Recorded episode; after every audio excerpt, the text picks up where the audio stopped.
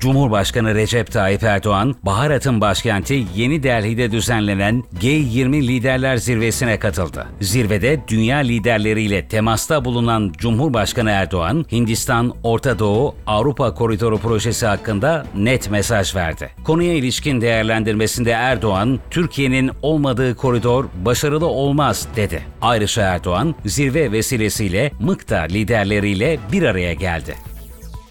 Türkiye'de önemli temaslarda bulunan Cleverly, Dışişleri Bakanı Hakan Fidan'la ortak basın toplantısı düzenledi. Toplantıda iki ülkenin 20 milyar dolarlık ticaret hacmine ulaşmasının önemi vurgulanırken potansiyel işbirliği alanlarına dikkat çekildi. Türkiye'nin AB için kilit bir ortak olduğunun belirtildiği rapora göre mevcut koşullarda üyelik müzakereleri yeniden başlatılmayacak. Türkiye ve Kuzey Kıbrıs Türk Cumhuriyeti raporun taraflı ve tutarsız olduğunu vurgulayarak kararı kınadı.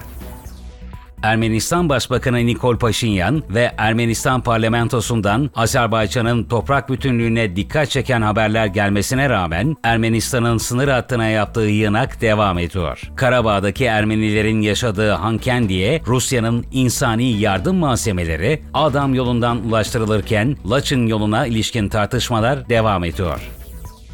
Ermenistan, Karabağ'daki gerilim devam ederken Rusya'nın da tepkisini çeken eylemlerde bulunuyor. Rusya merkezli Kolektif Güvenlik Anlaşması örgütünün tatbikatlarına katılmayan ülke, ABD ile ortak tatbikat düzenledi. Kremlin bu tatbikatı tepkiyle karşıladı. Vietnam ziyareti sağlık gerekçesiyle iptal edilen Çin Savunma Bakanı Li Shangfu'nun kaybolduğu ortaya çıktı. Li'den 15 gündür haber alınamıyor. Daha önce de Çin'in önceki Dışişleri Bakanı Qin Gang kaybolmuştu. Kuzey Kore Devlet Başkanı Kim Jong-un, Covid-19 salgını sonrasındaki ilk yurt dışı ziyaretini Rusya'ya gerçekleştirdi. Rusya'nın Vladivostok kentinde Rusya Devlet Başkanı Vladimir Putin'le bir araya gelen Kim, Rusya'nın Ukrayna'nın işgalini destekleyen açıklamalar yaparak iki ülkenin emperyalizme karşı birlikte hareket ettiğini vurguladı. Taraflar arasında bir anlaşma imzalanmasa da gündemindeki konunun Kuzey Kore'nin Rusya'ya silah tedarik etmesi olduğu belirtiliyor.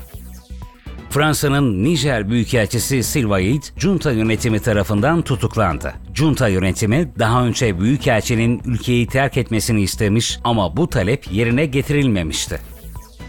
Fas'ta merkez üssü Marrakeş olan 7 büyüklüğünde deprem meydana geldi. Depremde ölü sayısı 3000'e yaklaşırken yaralı sayısı 5000'i geçti. 50 bin evin yıkıldığı deprem Fas'ın son yüzyılda yaşadığı en büyük felaket oldu. Libya'da Daniel fırtınası büyük bir yıkıma neden oldu. Libya Başbakanı Abdülhamit Dibeybe uluslararası yardım çağrısında bulundu. 5300 kişinin hayatını kaybettiği açıklanan afette 10 binin üzerinde insanın da kayıp olduğu ifade ediliyor. Burası gdh.dijital. Takip edin, gündeme dair her şeyden haberiniz olsun.